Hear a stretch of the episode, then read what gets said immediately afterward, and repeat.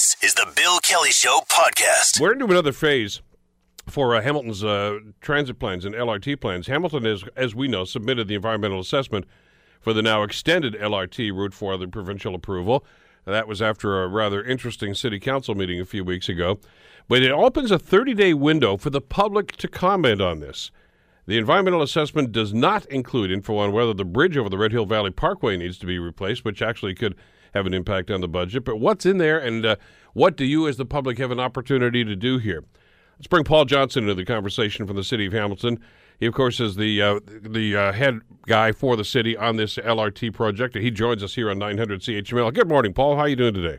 I'm doing well, Bill. Yourself? Good, good. Listen, let's let's talk a little bit about what's going on at this point. I don't want to rehash uh, uh, a lot of the stuff that's gone on so far, but the environmental assessment was submitted. Now, this is this is part of this pro- process, this public input, right? It is, and uh, you know, of course, following the council meeting at the tail end of, of April, uh, you know, now the the environmental project report that was submitted is a 14 kilometer long LRT system from Eastgate through to McMaster University.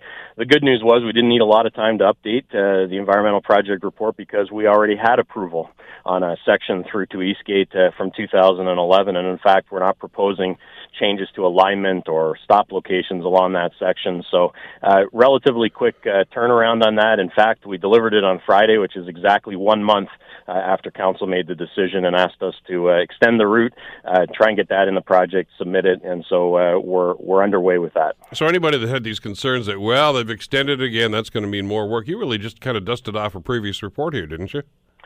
Uh, we did. We updated so the people can see the plans, the actual route alignment, where the stops are uh, uh, within the document. But um, but as I said, if this had been a whole new route, if it had been down a different street, I mean, there's no way we could have turned this around.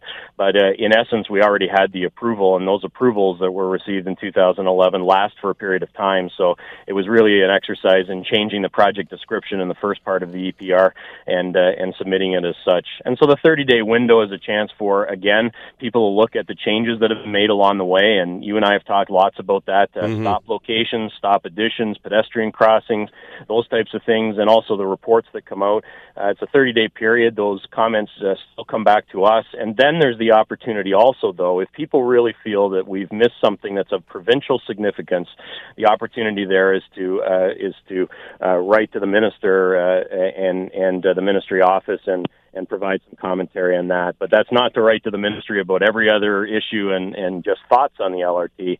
This is the opportunity, though, for the minister to see whether there had been anything missed in terms of, uh, of uh, constitutionally protected Aboriginal or treaty rights uh, or uh, negative impacts of provincial significance when it comes to the natural environment or cultural heritage. So it's a f- pretty high threshold, and that's what this next 30 days is about, but also for us to hear feedback and comment around the project, uh, and then we, we just keep moving forward.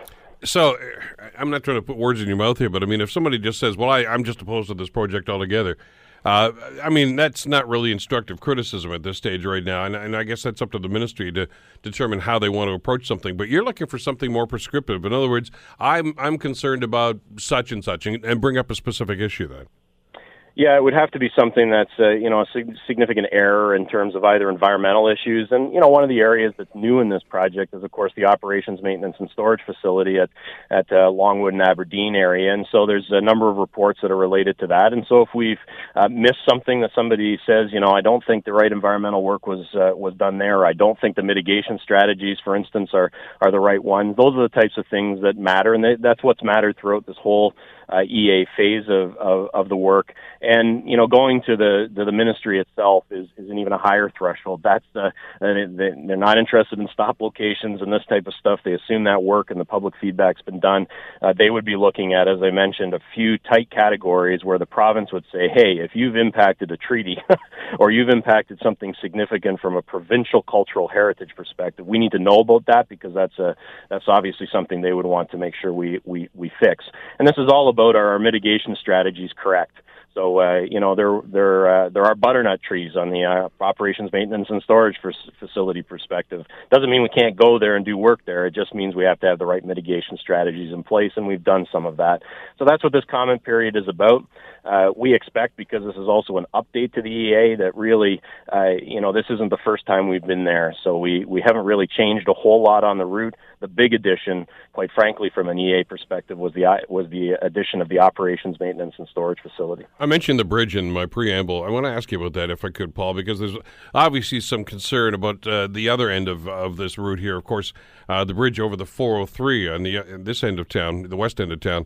Uh, mm-hmm. With the initial plan, obviously you had to go over the Red Hill Valley. Uh, mm-hmm. and and I know that there were some bridges that were constructed there not too long ago.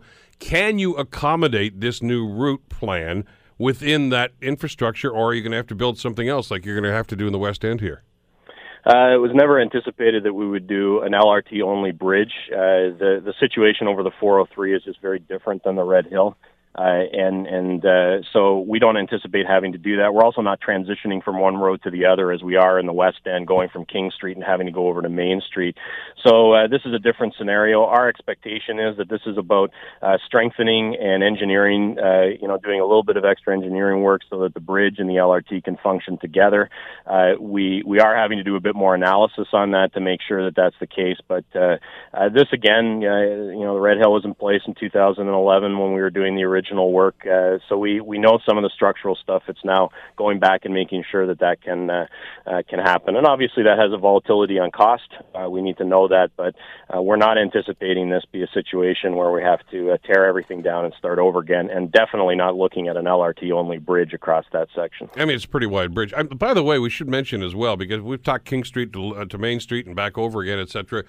Depending on which part of the route you're on. I mean, you know, it, it, there is a little bit on King Street. There's a little bit on Main Street. But from a technical standpoint, when you're crossing the Red Hill Valley, that's that's really Queenston Road you're talking about, isn't it? It is. So at uh, where we were terminating at the Queenston traffic circle, uh, you know, now the LRT runs along Queenston Road, uh, and it widens out at that stage. So yeah. uh, we're going to have two lanes of traffic on either side of LRT. So it, it very much mirrors some of the treatment that you see in the West End uh, out by West. So you've got a lot more leeway there than you would in some sections of the West End. We do. It's a much wider right of way. Uh, it'll be easier on utilities, uh, and that's and that's really, Bill, why why we were able to, and and Metrolinx, quite frankly, was able to say, uh, if council really does want us to explore that and, and get this to Eastgate, that uh, that we have a good chance of doing that. A, the technical work was already done, and B, uh, from a corridor perspective, it's it's actually uh, a much um, I hate to use the word easier, but relative terms, easier to work in, in a, as a corridor as opposed to some of the King and Main East areas. Yeah, because I haven't heard the word easy used too often when you've talked about LRT construction, Paul. That's that's a new word for you, isn't it? Yeah, yeah. You caught me on a Monday morning. uh, you may live to regret it, but anyway, uh, let, let, let, me ask you about the logistics. And again, this is maybe old ground for for you who have been on this and a lot of the staff. But I, am getting emails from people as we're having this conversation saying Eastgate Square is privately owned. How can you actually have the turnabout there? Have you made a deal with the people that own that mall, or is it going to be on public property? How's this going to work? Actually, the proposal is that, uh, like McMaster University, and that this uh, this ends in the roadway, uh, and and the stop is actually in the in the roadway. So, uh, uh, like most of our stops, uh, passengers would get off the LRT, which is in the middle of the road, and cross safely at a at a signalized pedestrian area. So there is no impact to the private property there in terms of pulling the LRT on. I believe at one stage, way back in the midst of time, there was talk of pulling it right onto Eastgate, but the actual actual um, uh, documents that were filed in 2011 uh, had to stop in in the right of way in the roadway uh, in front of Eastgate, and then of course there's a quick connection right across the road to the transit terminal that's there for our buses. So uh, you know, again, this can this can work. It's not that there isn't some minor construction that has to take place, but um, we're very much still going on that stop in the middle of the roadway. And by the way, using this phrase "turnaround" is really a bit misinformed, uh, isn't it? Because I mean, there's no yeah. turnaround. You just you just start going the other way now, don't you? Yeah, good point. Sorry, I missed the second part of that. Uh, yeah, we never turn the trains around at any point along the route. Uh, it's uh, the use of crossover tracks. So whether it crosses over right at the stop and and uh, comes in on the opposite side, or when it pulls out to go the opposite way, it crosses over to get to the correct side of the of the guideway. Uh, these vehicles travel in a linear fashion. there are driver operated operator cars on either end of light rail vehicles. So that's um, that's how we get uh, that's how we get turnaround per se happening. Uh, so they don't have to turn around and they just simply stop at the ends and then come back on the opposite track. Paul, what are you expecting and, and what is the public uh, allowed to do in this situation? I mean, I, I, don't want to suggest we're getting down to the short strokes, but I mean, you, you, this process is moving forward and at some point you're going to be looking for contractors and potential contractors in this situation. Is, is this one of the last or is this the last opportunity for the public to speak now or forever hold their peace? Uh, this is certainly the last opportunity. We're we're winding up the environmental project or environmental assessment process. So this will be wrapped up uh, once this 30-day period is over. Then the minister has a look and and uh, says either you know proceed as you've planned, proceed with some conditions, uh, uh, but you know the the the proceed piece is going to, you know, we anticipate is going to come forward on this. Uh, and then we get into the procurement phase, and Metrolinx and Infrastructure Ontario are looking at the timing of that now. We do have an extra three kilometers to add into the tender documents, so there is a little bit of extra work that has to take place. But as I mentioned to Council, uh, we'd be looking at a shift in time frame of, uh, you know, maybe a couple of months. We're not looking at this as, as throwing us off the schedule uh, uh, immensely. It just probably we don't get out in early summer. We're probably getting out uh, closer to uh, the end of summer or the early fall period. So that's that's where we are. And you're right, the EA phase is wrapping up. So in terms of looking at those types of pieces, uh, that's that's finished. Do design elements change throughout the project? Absolutely. Uh, even in construction, there are some changes that are taking place in other LRT systems as you get into it, but they would be minor in nature. Uh, this is really where we we have our our uh, our look at the LRT, and then that goes into the deeper, detailed design work that's uh, going to follow in the coming months. Paul, is this document uh, at this stage malleable? I mean, is there is there opportunity for some flexibility here, or is this really basically this is this is the way we're going to go? Uh, of course, notwithstanding some major concern or some maybe some mishap or some oversight. Uh, there's there's room still for some for some tweaking of this. What's not on, of course, is the route itself. Uh, that's set. Uh, uh, you know, the technology itself, where the stops are located. Generally speaking, uh, we've got those nailed down uh, because those would be sort of major changes if we were suddenly to run it on a different route. That's a major change. So, but but this is really about you know environmentally. It's not going to matter whether the you know the stop is eight feet this way or eight feet that way. Uh, that that's not an environmental concern. This is to get the big pieces there. Can we construct the operations, maintenance, and storage facility where we want to? Yes, we can. Can we do the things? So those are the types of things we're looking at now. Uh, there are opportunities, and and uh, council continue to talk to us uh, a little bit about some of the questions they have um, around traffic management, for instance, and and the you know the actual platform locations at some of these stop locations. So those those are things that can continue to be tweaked as we go. And the other last piece is that we'll get some design considerations coming back, um, you know, through the process that Metrolinx and Infrastructure Ontario will be uh, putting forward. Uh, you know, some of the people bidding on this project may have ideas that they wish to inject into the conversation, and if they're great ideas, uh, we'll want to take the innovation and the experience and the creativity of the industry into account as well.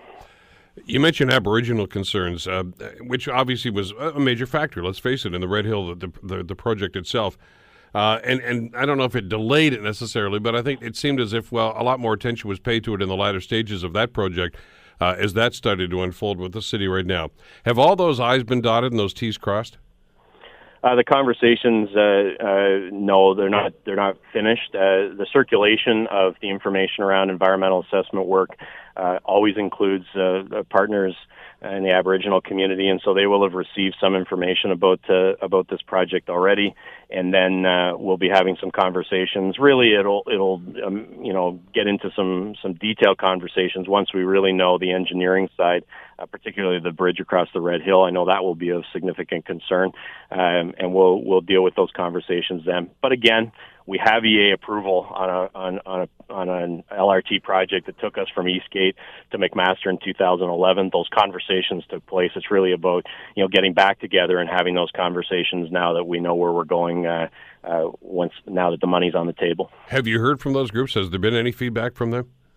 Uh, I haven't personally. That's not to say they haven't been in touch with Metrolinx, which would really be, uh, you know, driving the bus a little bit on on this conversation, as it uh, also goes to the construction contracts and and some of the uh, procurement work that would be happening in the future. But uh, to date, no. And you know, realistically, we're just uh, we've been we've been scrambling and and working really hard over the last three or four weeks just to get the document done so we can submit and move on. Plenty of time for the conversations. This is not the end of those conversations for sure. This is about filing uh, so that we uh, you know we get that approval on this uh, on this alignment for our LRT. For those that may want to have input into this right now, is there a public public meeting in which they'll be allowed to to express their views, or should they simply submit stuff to Metrolinx? What's the process here? So uh, the public meetings are finished as part of the EA process. We did do two rounds of public uh, meetings. At this stage, it is written uh, or verbal comments. Uh, the information is uh, on our website, including the notice anybody within 45 meters of the corridor has been mailed a notice, uh, and the documents are both available online as well as in a few locations in hard copy form for people to to look at. And really, the first step is always to get in touch with the project office, our office, because um, some things that people may still be interested in about a pedestrian crossing or something, that's something we need to take on as a project. That's not something the ministry is interested in. Uh, but there is also at this stage the opportunity to uh, lodge uh, concerns with uh, with the ministry directly if it if it fits into some of their categories. All that's on the, on our website, hamilton.ca slash LRT. Uh, big links to both the notice, big links to obviously our environmental project report so that people can make those comments back to us. Paul Johnson, uh, heading up the LRT plan for the city of Hamilton. Paul, thanks as always. Really appreciate the update today. Thank you, Bill. Bye bye. Take care. So, if you uh, you want to get in on that, go to the website, uh, get all the details about how you can make your uh, your views known on this. And uh, like I say, if if you're simply opposed to this, I'm not so sure you're going to get much of a hearing on this. But if you've got some substantive concerns, let them know about it. Or as the saying goes, forever hold your peace. Back after the break, the Bill Kelly Show on 900 CHML. You're listening to The Bill Kelly Show, weekdays from 9 to noon on AM 900 CHML. Well, as you know, the uh, Basic Income Project uh, is a pilot project that was announced by the provincial government some time ago, and Hamilton is one of the pilot centers for this, along with Lindsay, uh, just outside of Peterborough, and Thunder Bay, and, and Brantford, I guess, is a, kind of a satellite of the Hamilton project as well. Want to know what's going on? Well, this is your lucky day because there's going to be a roundtable here in Hamilton that's going to discuss this project and exactly how it could impact you and maybe even benefit you. Tom Cooper, the director for the Hamilton Roundtable for Poverty Reduction, uh, is going to be there. He's here right now, though, to talk about this. How are you doing this morning, Tom? Good morning on this gloomy Monday, Bill. Uh, well, it's, it's a Monday, so what are you going to Even if the sun was shining, it'd be a gloomy Monday, wouldn't it? But anyway, we, we digress. Let, us let's, let's talk a little bit about this. Now, since this project was announced, and I know that you and, and others around the province have been advocating for something like this for quite some time, uh, but you've got some feedback on it now because it's now not just in the hypothetical; it's it's a reality, at least in this center for the next little while. What are you hearing back from the community about the possibility of this happening and the implications? I, I'm not hearing all that much yet, Bill, because there isn't a lot of information out there. So Premier Wynne swept into town about a month ago with the national media in tow and announced that Hamilton, along with the uh, other communities you mentioned, were going to be part of a basic income pilot and it's the first time it's being tried here in Ontario. Basically, what a basic income is is a government transfer to individuals. Uh, in this case, people who are specifically living on low incomes, and, and there's very few strings attached. So, if you're living on provincial social assistance programs, either Ontario Works or the Ontario Disability Support Program, could potentially uh, participate if you're somebody who's working, uh, maybe working a bunch of part time jobs, but not earning enough at your job to make ends meet. You could potentially participate. The catch is, though, only a thousand people in Hamilton uh, will get the nod and uh, be able to take part in this basic income pilot for three years. It'll provide almost 17,000 maximum. Um, but certainly for somebody, say on Ontario Works, who's only getting uh, getting about seven hundred and six dollars a month to live on, that is a significant increase in in their income. Um, so you know, from the perspective of those thousand people in our community who are who are going to be part of the basic income pilot, that's great news uh, for the 49,000 others who may rely on so- provincial social assistance programs. Um, you know, they they'll have to wait and see what other possible opportunities come down the line in terms of uh, reforming social assistance. And you know, one other possibility we're hearing about uh, rumors, the rumor mill's rampant, uh, is about the possibility of a $15 minimum wage in, in the next few years. So we'll have to see how that rolls out as well. But for today, uh, at the library at 7 p.m., uh, our hope the, is. This is the downtown library. Yeah, downtown library, central branch. Uh, we're going to be bringing in uh, some some of the provincial coordinators who are doing this work on basic income, as well as a guest speaker who's been involved in basic income research, and we're going to try to learn more about how it's going to affect Hamiltonians. Well, how's it going to affect those that even aren't going to be impacted by this program directly? In other words, maybe not one of these thousand people, because the biggest criticism has always been, Tom, that this is money for nothing, and that's just wrong. It is. It is wrong. That's a, a wrong way of looking at it. And one of the reasons we're bringing in uh, the guest speaker tonight, uh, her name is Evelyn Forget, and she was a researcher at the University of Manitoba who looked at Canada's very first basic income experiment in Dauphin, Manitoba, in the 1970s. Um, so they didn't do the research at the time. They basically shoved everything in file boxes and, and put it away for a couple of decades. Dr. Forget uh, came along and, and started studying the research and found out that when a basic income is provided, uh, it actually has a pretty f- profound impact on individuals as well as the community. Uh, so what she found is that people weren't leaving their jobs to get, you know, what some people might consider free money they were staying with their jobs, but they were able maybe to find a little bit better jobs. Uh, they didn't have the day to day crises in their life around trying to afford affordable housing or uh, being able to get food. Uh, their health improved as well. There was a significant upturn in the health of people who were participating in basic income. So, Dr. Forget is going to talk a little bit about some of those results and how it might affect Hamilton as well. Uh, because there's only a thousand people participating, though, I, do, I don't expect we'll see the same sort of community impact that Dauphin, Manitoba saw in the 1970s. But we know when people are earning a bit more money, that's money that's uh, spent in the community on local goods and services at grocery stores and other essential items, and that's helping to drive the economy and, and, and drive economic growth. So I think there's positives, and we've often said that providing people with a little bit more money um, uh, to live on is actually the best uh, infrastructure program you can come up with because it is in just that investing in people. Well, does it act as a disincentive to try to, to move up that ladder and to try to do something better? In other words, if if you've got a guaranteed seventeen thousand dollars and you think, well, you know, I don't I don't need to, I, I, can just hang in here. My my life is good the way it is. Yeah. Well, now, and having said that that's that's the argument I'm hearing from a lot of people that are against this whole concept. Exactly. Uh, I have yet to run anybody, and I, I spent nine years when I was on city council working the social services subcommittee as the vice chair of that committee.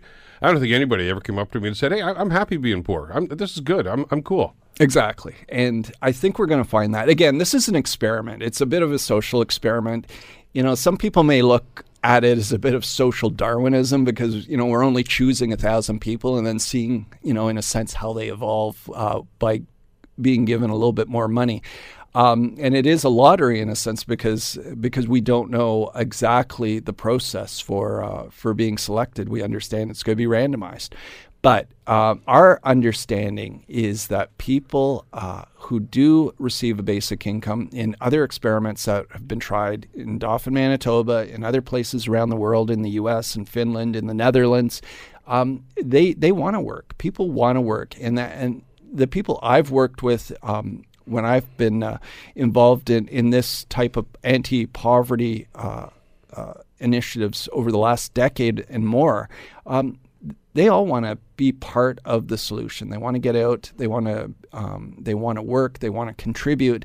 Um, so I think we'll see from this basic income pilot project that that uh, comes to fruition as well. Again, this is this is a test. This is why the provincial government's doing this uh, to see if that those are really the outcomes. And uh, it'll be tested over three years, and then they'll evaluate how uh, how people react. All right, these are things I'm sure are going to be discussed at the roundtable later on tonight at the Public Library downtown on York Boulevard. But but the things I've heard is, as we've talked about this uh, in the hypothetical again over the last number of years. And and one of the other points that seems to come up time and time again, and you just alluded to the fact I've heard the same rumors about the province potentially raising the minimum wage to fifteen dollars. And and by the way, if they do this, apparently it's not going to be in one fell swoop. It, it, it'll be a phased in thing. So we're told anyway. But with that on the horizon, potentially, mm-hmm. is this living wage program then redundant?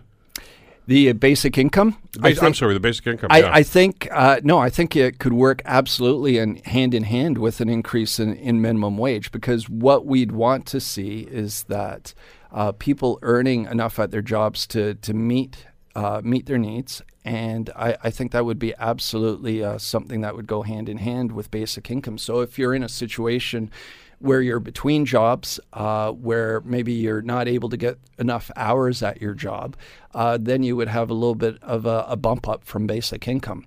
Um, so the way the provincial government's uh, going to align this program with work is that uh, about 50% of uh, earned income is going to be taken off the basic income amount up to a up to a maximum of uh, $34,000. So you could still earn some money at your job, but half of your basic income amount will be taken off. So I, th- I think it's uh, it's a good fit, and I think absolutely increasing the minimum wage uh, to fifteen dollars is is something that uh, would I think enhance economic opportunities right across the province. Again, we have I think 1.8 million people who are going to work every single day here in Ontario, and they're not earning enough at their jobs uh, to pull them themselves or their families out of poverty. They're the working poor. And by providing a $15 minimum wage as a floor, and I think, you know, we still have to have the conversations about what a living wage is, but as a floor, a $15 minimum wage would enable people to meet uh, some of their basic needs. And we've seen, uh, particularly housing prices here in Hamilton and, and across the GTA, soar through the roof. It, it's hard to find uh, rental accommodations now in this community. Uh, for a one bedroom under thousand dollars, for certainly two bedrooms under under thirteen or fourteen uh, hundred dollars.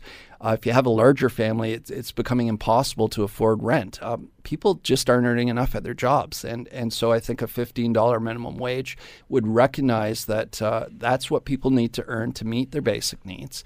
Um, and again, it's it's not something that it, Ontario would be doing alone. Lots of jurisdictions in the United States have bumped up their minimum wage to fifteen dollars. We've seen Alberta do it. They've taken the sort of similar approach in terms of doing it over four years, and Alberta's economy, uh, for various reasons, has has had some troubles, mostly because of the oil sector.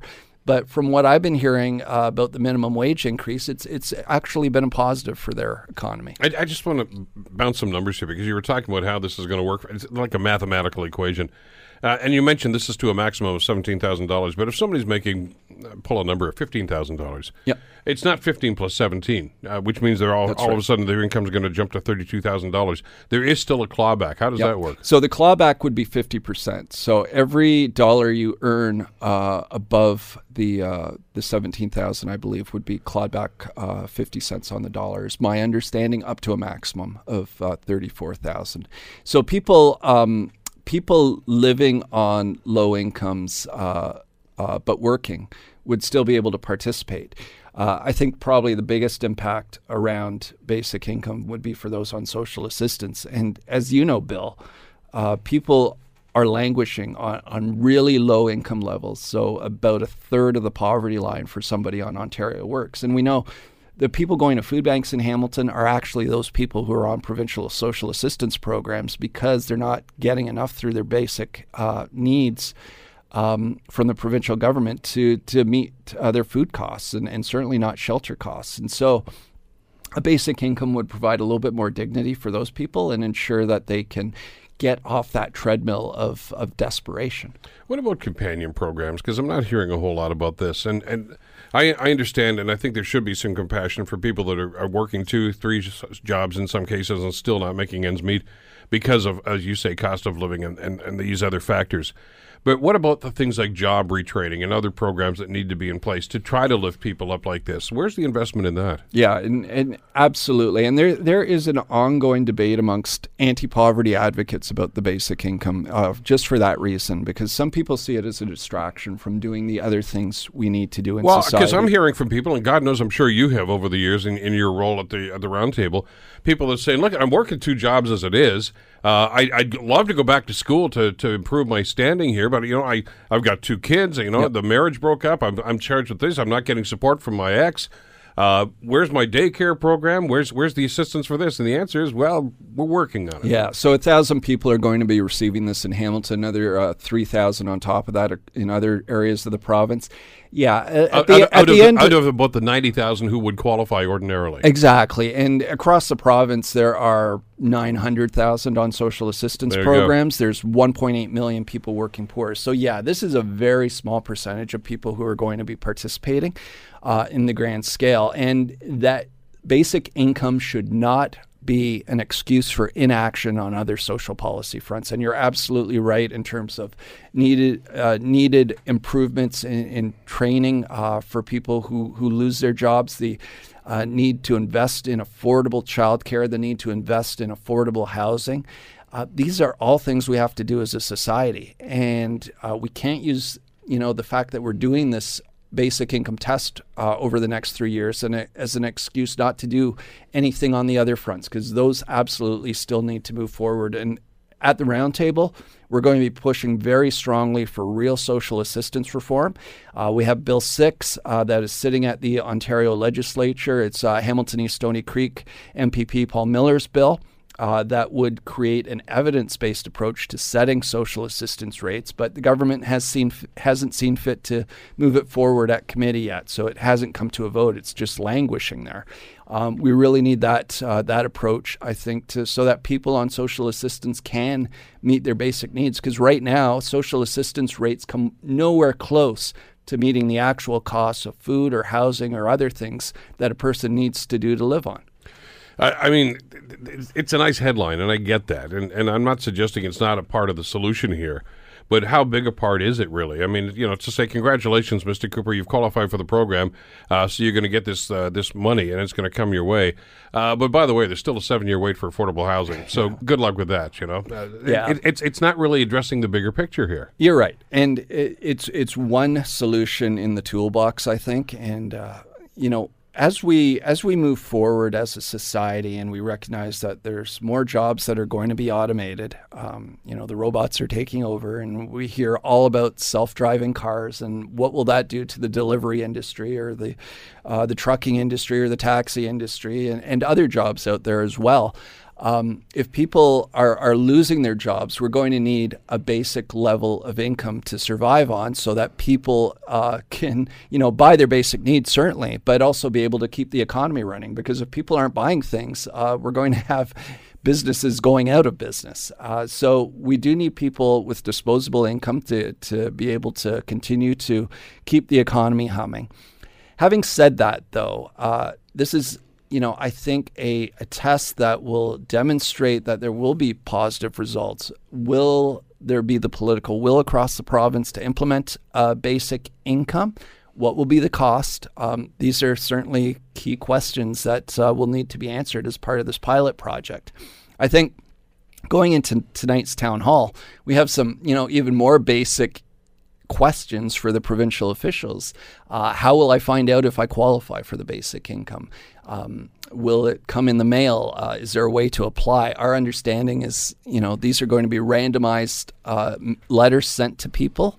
Um, but we want people to be able to recognize. Based on what? How are they going to pick? Yeah, well, that's these are good questions. Is, is is it what like your income tax thing? I mean, because a lot of people, basically in, in low income situations, don't even file income tax. Exactly, and and that um, that brings us to another point. And prior to this town hall tonight, between 3 p.m. and 7 p.m., we're going to be holding a, a free drop-in income tax clinic at the public library on the fourth floor. So. If you haven't filed your taxes, strongly encourage you to, to visit some of the great volunteers uh, on the fourth floor, floor of the library to, to get your taxes done. Um, we're pretty sure that you'll need to have your taxes done in order to qualify for the basic income pilot. So that's certainly one piece of it. But you're absolutely right. We know through our work on, on income tax filing that there's lots of low income people in the community who don't file their taxes because they don't seem to think there might be a benefit to it. Um, now we have something a little bit more concrete in this basic income pilot. We know the Canada Child Benefit is there, which wasn't there in previous years. So these are uh, im- important improvements to people's incomes that they need to file taxes in order to get. What criteria, and maybe you'll find this out tonight, but what criteria are going to be used to determine whether or not this pilot project is quote unquote successful? Yeah, and here's another great question. And it's great to have the announcement um, from the Premier, but these are sort of the burning questions yeah. we, we simply don't have any answers to. Who's going to do the evaluation? I, I, want to be clear, by the way, this is not your project. It's not our project. I mean, I mean you're, you're doing a, a, public meeting on this, but I mean, this is the province's uh, show, and they're the ones that should be answering this. Yes, and, and they should. And we're certainly trying to facilitate that conversation because it hasn't happened yet. Uh, you know, we don't know how the program's uh, going to be evaluated, who's going to do the evaluation. We know here in Hamilton there's some great organizations. Certainly, I, I would look to McMaster University for its leadership on on a number of these fronts. They've done great work on the uh, neighborhood development strategy. I think I think they would fit well as a uh, partner for the province in terms of evaluating the basic income. We have our social planning and research council who does amazing on the ground work around uh, evaluation. There's lots of others out there as well. I would I would certainly strongly encourage the provincial government to use a local component uh, when evaluating the basic income locally. Well, uh, we'll get some more information about this tonight, obviously, and uh, certainly like to get some response from the federal government and uh, like or provincial government rather. But uh, certainly, this is going to be uh, very, very uh, interesting, but also overshadowed by the con- potential, anyway, for more government announcements about, for instance, minimum wage and hiking that up as well. good luck. What time do you start tonight? Yeah, we start at seven o'clock. It's in the main auditorium of the Central Branch of the Public Library. Tom Cooper, Director for the Hamilton Roundtable for Poverty Reduction. Good to see you. Thanks and good luck tonight. Thank you, Bill. You're listening to The Bill Kelly Show, weekdays from 9 to noon on AM 900 CHML. Well, this uh, past Saturday, of course, the Federal Conservative Party held their leadership convention. Uh, this has been going on for quite some time, and uh, what a what a campaign it was. Kevin Leary was in, he was out. Kellie Leitch was winning. Then she, well, you saw what happened with her on Saturday. But even the, uh, the most profound pundits, I guess, that have been covering this over the last number of months probably never expected when it was all said and done that this individual would be giving a victory speech. Because we are positive, and because we are strong, and because we have principled conservative values, and because we will all work together, tous ensemble, to win in 2019. Let's get started. Come on, Sunday maintenant doesn't sound like Maxime Bernier. Does. No, because it's not. Andrew Scheer, of course, won on the last ballot. Uh, in in what turned out to be a very very interesting day on Saturday, as all was said and done. Uh, Tim Harper, of course, freelance writer and editor, uh, has a great piece in the Toronto Star today about Scheer's uh, victory, of course, and what it means for the Conservative Party and for Canada. And uh, always pleased to welcome Tim Harper back to the Bill Kelly Show here on CHML. Tim, how are you doing today, my friend? I'm doing good, Bill. Good to talk to you again. Good to have you back with us again. Uh, uh now, please tell me that you knew all along that Scheer was going to win this thing. Oh yeah, I just didn't have a chance to write about it. Ah, okay. well, look, no. To be honest with you, he was always um, uh, he was always ranked in the top two or three, and you know it was uh, it, it's a very difficult um, race to handicap because of the complicated point system and the ranked ballot and so on. So um, not to diss any of my colleagues, but anybody who thought that uh, uh, Maxime Bernier had this in the bag was probably getting a, a little bit ahead of the train here because um, Bernier certainly worked longer and harder for it and raised way more money than anybody else. But you know, Andrew Scheer, as it turned out, was everybody's uh, or enough uh, people's second choice to win it, and that's what a ranked ballot uh, is all about. Is not you know necessarily to be everybody's first choice, but to be so uh, the, the candidate that everybody can live with uh, as a second or third choice, and that's what put them over the top. Even when they got down to the fourth, fifth, and maybe even the sixth ballots, and, and Bernier maintained his lead, I, I, I was saying to my wife at the time, I said, he's in trouble because he's not growing. Uh, he was incrementally, but not to the point where you thought, okay, this is the front runner. Now he's going to start gaining as other people dropped off. That never really happened for him. No, and you could uh, see what was happening uh, uh, as the uh, ballots continued because uh, Brad Trost and Pierre Lemieux, two um, social conservative, uh, uh, pro-life uh, candidates, got far more support, I think, than most people, including me, uh, anticipated. And uh, you could in, you could also anticipate that they would go. Uh, their second uh, choice would be their supporters' second choice would likely be Andrew Scheer. And then when it came down to um, Erin O'Toole, I was talking to colleagues in the in the room, thinking if there's any logic involved here, that the O'Toole uh, supporters would likely go to Scheer. Um, but you know, the big question mark was was there logic at play? As it turns out, I guess th- there was, but it, but nobody really knew. Um, so you could see the way very early on, actually, uh, the way this was going to break down when you saw who was still hanging in the race and uh, how they were more likely to go to Andrew Scheer than Maxime Bernier. And by the way, as an aside, I, I, I'm sure you know, um, the vote was signed, sealed, and delivered. This was all theater. Yeah, right? they were yeah. this was a dance of the seven veils to create a little drama in there. And I got to give them credit after a uh, a completely yawn-inducing uh, campaign that seemed to stretch on for half my adult life. The um, the actual event uh, was very nicely choreographed, and they did create suspense in that room. Well, for sure. Uh, to to carry it on for 13 ballots and and to finally have this, uh, as it turned out, uh, with uh, Scheer winning this whole thing. Was this though, Tim? When you look back on this now, as the dust has settled, uh, I, I equated this in my commentary earlier this morning to to the 2006 Liberal convention in Montreal when uh, Stéphane Dion was elected. Where let's face it, I mean that was uh, the anybody but Ignatieff vote, you know, and they they they rallied around Dion and said, you know, we just don't want Ignatieff for a variety of reasons. I guess they all had the reasons. They, but I got the sense that as this wore on on Saturday, and as you say, even though the votes were already in, that this was a, an anybody but Bernier vote, and they were trying to find, okay, who's going to be the guy that can actually take this guy out. Oh, I'm not sure if I, I buy that totally. Um, one thing that the Liberals had to deal with immediately in the wake of uh, uh, choosing Stéphane uh, Dion, I think there was some very quick buyer's remorse and a little bit of uh, what did we just do? I No kidding. You're, you're you're not finding that with with this guy. I think, given Scheer's caucus support versus Bernier's, um, I think if anybody could unite this party, keep it uh, keep the, uh, the the grass fires uh, i- inside the, the tent, so to speak, um, it would be Scheer. The the, the problem with um, Bernier's candidacy, I think, in, in many eyes, is you, this was a, a two-step process. Sure, you're you're choosing a leader, but you're choosing somebody you think can take on Justin Trudeau in 2019. Um, and uh, Bernier was really the the blow it up radical um, uh, change kind of candidate, sort of a he would appeal to those who who might have wanted to vote for Donald Trump south of the border. Is just let's blow it up, let's do everything differently. But uh, you know that that might um, satisfy a, a short-term itch, but I, I'm not sure he was bringing anything to the table that was really saleable to the general uh, electorate. And, and this party had a has a, uh, a policy convention in Halifax next year, and if Bernier had won, uh, I think he was going to have to pull uh, pull back on all kinds of uh, policies, including the, uh, the getting Ottawa out of healthcare. Scheer, on the other hand, didn't put a whole bunch of big ideas on the on the table, uh, and is clearly the, the the safer choice. And he will carry on the uh, the Harper style of conservatism, uh, albeit he'll do it in a lot um, uh, softer, uh, more benign, uh, with a smile on his face style, not the kind of hard edged. Uh, uh, conservative message that you got from uh, from Stephen Harper. Yeah, I, I saw one person on Saturday actually describe Scheer as Stephen Harper with a personality. That's a little harsh, but I mean the knock against Harper was that he was not a fun guy, and, and you know you rarely saw him smile. Uh, Scheer quite the, the opposite on this, you but, hardly but ever you hardly ever see Andrew Scheer not smiling. Yeah. right? Uh, that, that, there's quite a quite a difference there between the two men. but but is he Stephen Harper light?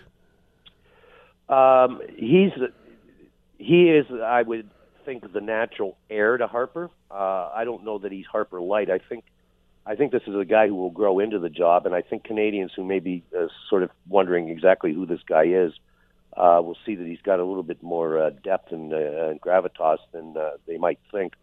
Um, He's media savvy to be sure.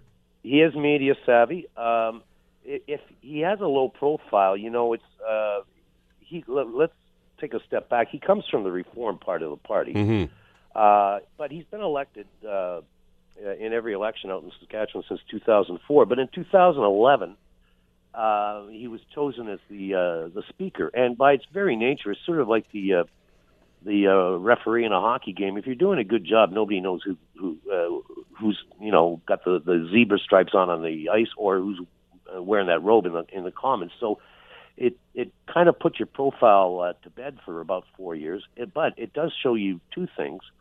His colleagues, uh, because all parties vote for the speaker, thought he was the kind of guy who uh, could get along with all sides. So you know, a bit of a consensus builder, a guy that everybody can get along with, and he and he also isn't going to wear any of the um, the Harper policies uh, that were unpopular because he was never in cabinet. He was the guy. He was Yeah. the referee standing up in, in question period. So that's an advantage for him as well. I think. There's the analogies here are interesting, though. I mean, Harper, obviously a guy from from Eastern Canada, from Toronto, who moved out west. So Scheer's an Ontario guy too, uh, who moved up to Saskatchewan some time ago, and uh, and now has Western roots as well. Uh, and I, I got to ask you on that regard, uh, as you mentioned, Shear was never really that strong on policy. Uh, Bernier was he was uh, kind of a polar opposite, and and maybe the thing that swung an awful lot of those votes, I thought, uh, was as you say his his his attitude toward healthcare, but also supply management. Uh, and when you look at Western farmers and a lot of the folks that are on the prairies in Saskatchewan and, and Alberta and places like that, uh, I think Trost mentioned at one time that a lot of people that were supporting him at one time when he finally fell off the ballot said uh, they did not find a guy like Bernier. I think the term he used was socially acceptable, uh, and I had, think that had might be a lot more to do with some of his economic policies. Well, on the supply management question, which you know it's it's quite an arcane policy. I, I saw somebody write this weekend. I like this. Um, that if uh, editorialists and ec- economists and, and columnists voted, uh, Bernier would win because the supply management uh, question is, is is something that you know a, a lot of us, myself included, think he's right. It should be ended, but um, But who's got the courage to do it? well, yeah, and that's right. And and look, the dairy industry in his home province uh, clearly doesn't think this is a good idea, and, and this this killed him. He, he didn't even take Quebec because Scheer uh, swept into Quebec and uh, promised to protect the uh, the dairy industry with a supply management sta- status quo. So. Uh, there's no question this hurt Bernier, and I'll tell you the, the dynamics. There's another thing that hurt Bernier. Uh, if you were watching closely, and I'm sure you were on Friday, he basically just punted his speech. He decided he was going to do like a, a five minute video and and uh, essentially got up on the stage and thanked some people and said, you know, thanks for coming. See you tomorrow. Scheer delivered quite a very good speech. Now, at the time, it was thought, well, you know, that doesn't matter because, um, you know, all the votes are in and this is just a show and everything, and you, it's not a delegated convention. You're not going to swing any support. But you have to wonder. Uh, Nine thousand people did vote uh, at the convention in person on Saturday, and you have to wonder, particularly given the um, the the very narrow uh, victory by Andrew Scheer, that maybe that speech did swing enough people his way on Saturday that to, to carry the day. So, you know, that was something else that was highly uh, very unexpected in this because this thing out at the Congress Center beside the uh, anime convention was uh, just like the anime convention. It was all show, except as it turns out, nine thousand people did vote, and, and maybe enough of them decided that Andrew Scheer um, swung them on a Friday night with a speech to, to take him over the finish line. There was some concern, though, because I want to talk about that one element of the party, and you mentioned Trost a couple of times and Lemieux here, Tim. Uh, the, the social conservatives, the SOCONs, as they've been called. Uh, they obviously had an impact in, in, in how this thing turned out, and they're the ones that ultimately swung their support over to Scheer. Uh, he's not really one of them. I mean, notwithstanding that he's from Saskatchewan, et cetera, but he didn't have the same sort of policy stance as Trost and some of the and Lemieux and some of the others like that. How much influence are they going to try to exert on Scheer when it comes to these policy conventions? Well, first off, I would argue he is one of them. He has a perfect um, uh, social conservative voting record of uh, the way, you know, say, Campaign Life Coalition would line it up. The difference is that he doesn't wear it on his sleeve. He doesn't campaign on it. Uh, he votes that way, and but doesn't promote it. He has got, I think, a bit of a problem uh, right off the bat. You're quite right. Uh, the support from Trost and Lemieux did break his way, and you know Brad Trost essentially became a kingmaker uh, at this convention. So I think Andrew Scheer has to demonstrate uh, to the party, and more importantly to the country uh, at large, that he is not beholden to the social conservative wing in its part in his party because Bill, you and I both know that uh, Stephen Harper um, really laid down the law. He was not- Absolutely. he was not going to um, allow the abortion question to to uh, be raised again uh, by his party in the House of Commons or same-sex marriage, um, because Harper knew uh, that this hurts the brand, and ultimately, when these uh, SOCON eruptions uh, come up in the Conservatives, it ultimately costs them more votes than it wins them. And I think Andrew Scheer knows that. Scheer watched Harper operate that way, and I think Scheer's going to have to do the same thing. Uh, the difference, of course, was that um, Harper was able to do it while in government. It'll be more difficult for Scheer to, to keep the social conservatives at bay in opposition. Yeah, because it's easy to whip a party when you're when you're the prime minister and simply say you're not going that way. but this wing of the party, I think, uh, right now today feels uh, very powerful. They uh, they feel like they can flex their muscles because they saw. Uh, I, I believe I stand to be corrected, but I believe uh, the social conservative candidates got about 15% of the vote uh, in that leadership race. Uh, Brad Trost finished fourth. Um, Trost said afterwards, you know, that uh, if um, Mr. Scheer is smart, he will uh, listen to us. So this is going to be a tough one for Scheer because I think he's a smart enough and a savvy enough politician that he knows that these social issues um, breaking out of his caucus and so on is going to set the uh, the brand back and make it more difficult for him to gain momentum going towards 2019. But you know the problem for him is that he, I think, philosophically agrees with uh, uh, the, the likes of Brad Trost. So, but, but, we heard that about Harper too, didn't we, Tim? Back when yeah. he was even in his minority government days, uh, you know, the talk about hidden agenda, and he's going to bring yeah. back the debate on civil marriage and abortion, etc. Uh, there was some talk even about capital punishment. Now, in his time, there were even a couple of uh, private members' bills from some of his backbenchers uh, that didn't get too far, but he never endorsed them. He basically told these guys, "Look, we're not going there." Uh, does Scheer have the, the chops to be able to stand up to to Trost and others and simply say, "Look, at thanks a lot, but you know what? You've got because Harper seemed to take the idea. Look at you guys on the, the, the extreme right. You're going to support me anyway. You may not like me. You may not like the agenda, but you're going to support me anyway because the only other alternative is, is highly uh, uh, unpalatable for them. Does Scheer take that same tack? I think he does, and you're right. the The attitude was you you've got no other home. Uh, you may not like the way that you know. Speaking of Harper, you may not like the way that I'm, I'm keeping this suppressed but you're not going to go anywhere else. The Reform Party is not coming back. No, um, but uh, we're going to find out whether Scheer's got the uh, the chops to do that. Um, I don't know. Uh, I'm going to have to watch how it, it plays out. I'll be honest with you. I don't know, but I I, I do caution people about underestimating uh, Andrew Scheer. He may he may have this kind of boyish look and this kind of impish grin and so on, but I think he is tough enough that if need be, uh, he will bring down the hammer in that caucus and and, and um, make sure that um, the the SOCONs don't start to try to hijack part of the uh, the agenda going forward. Because, as I say, I think he's a savvy enough politician to know, you know, that this this train left the station many many years ago, and um, this is not going to win the conservatives any vote. It'll galvanize a base in pockets, but you know, this is a a party that somehow has to make inroads in uh, urban areas and cities. And uh, you're not going to be making inroads in the big metropolitan areas in this country by uh, threatening to reopen the same-sex marriage or the abortion debates. And uh, Andrew Scheer knows that, and I think most of the caucus knows that. So uh, he's going to have to be tough. Uh, but I, I, I suspect he'll be able to keep them at bay. Uh, but uh, I'm not 100% sure, so we'll have to watch that. It's a great piece. Uh, check it out online at the Toronto Star website today from uh, Tim Harper. Tim, thanks as always. Great having you on the show again. Great talking to you again, Bill. Thanks for calling. Take care. Tim Harper, of course, freelance writer and editor, and you can check out his piece in the Toronto Star. The Bill Kelly Show, weekdays from 9 to noon on AM 900 CHML.